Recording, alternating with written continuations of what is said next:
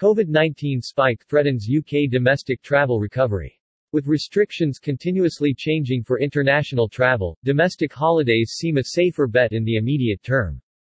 Domestic holidays are set to be the most popular in UK in the coming 12 months.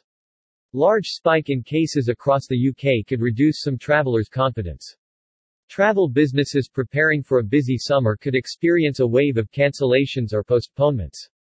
Despite staycation demand in the UK being strong, the rise in COVID-19 infections and the requirement to self-isolate if pinged could jeopardize summer plans, and tourism operators could miss out on much-needed revenue this summer.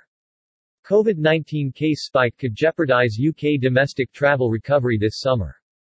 According to a recent poll, domestic holidays are set to be the most popular in the coming 12 months, with 30% of UK respondents opting for this type of trip, marginally lower than the 32% of global respondents preferring domestic travel. With restrictions continuously changing for international travel, domestic holidays seem a safer bet in the immediate term. Despite high demand, the large spike in cases across the UK could reduce some travelers' confidence. With cases rising, travelers are more likely to adopt a cautious approach towards summer travel. Travel businesses preparing for a busy summer could experience a wave of cancellations or postponements as some shy away from crowded tourism areas as cases rise, despite restrictions easing.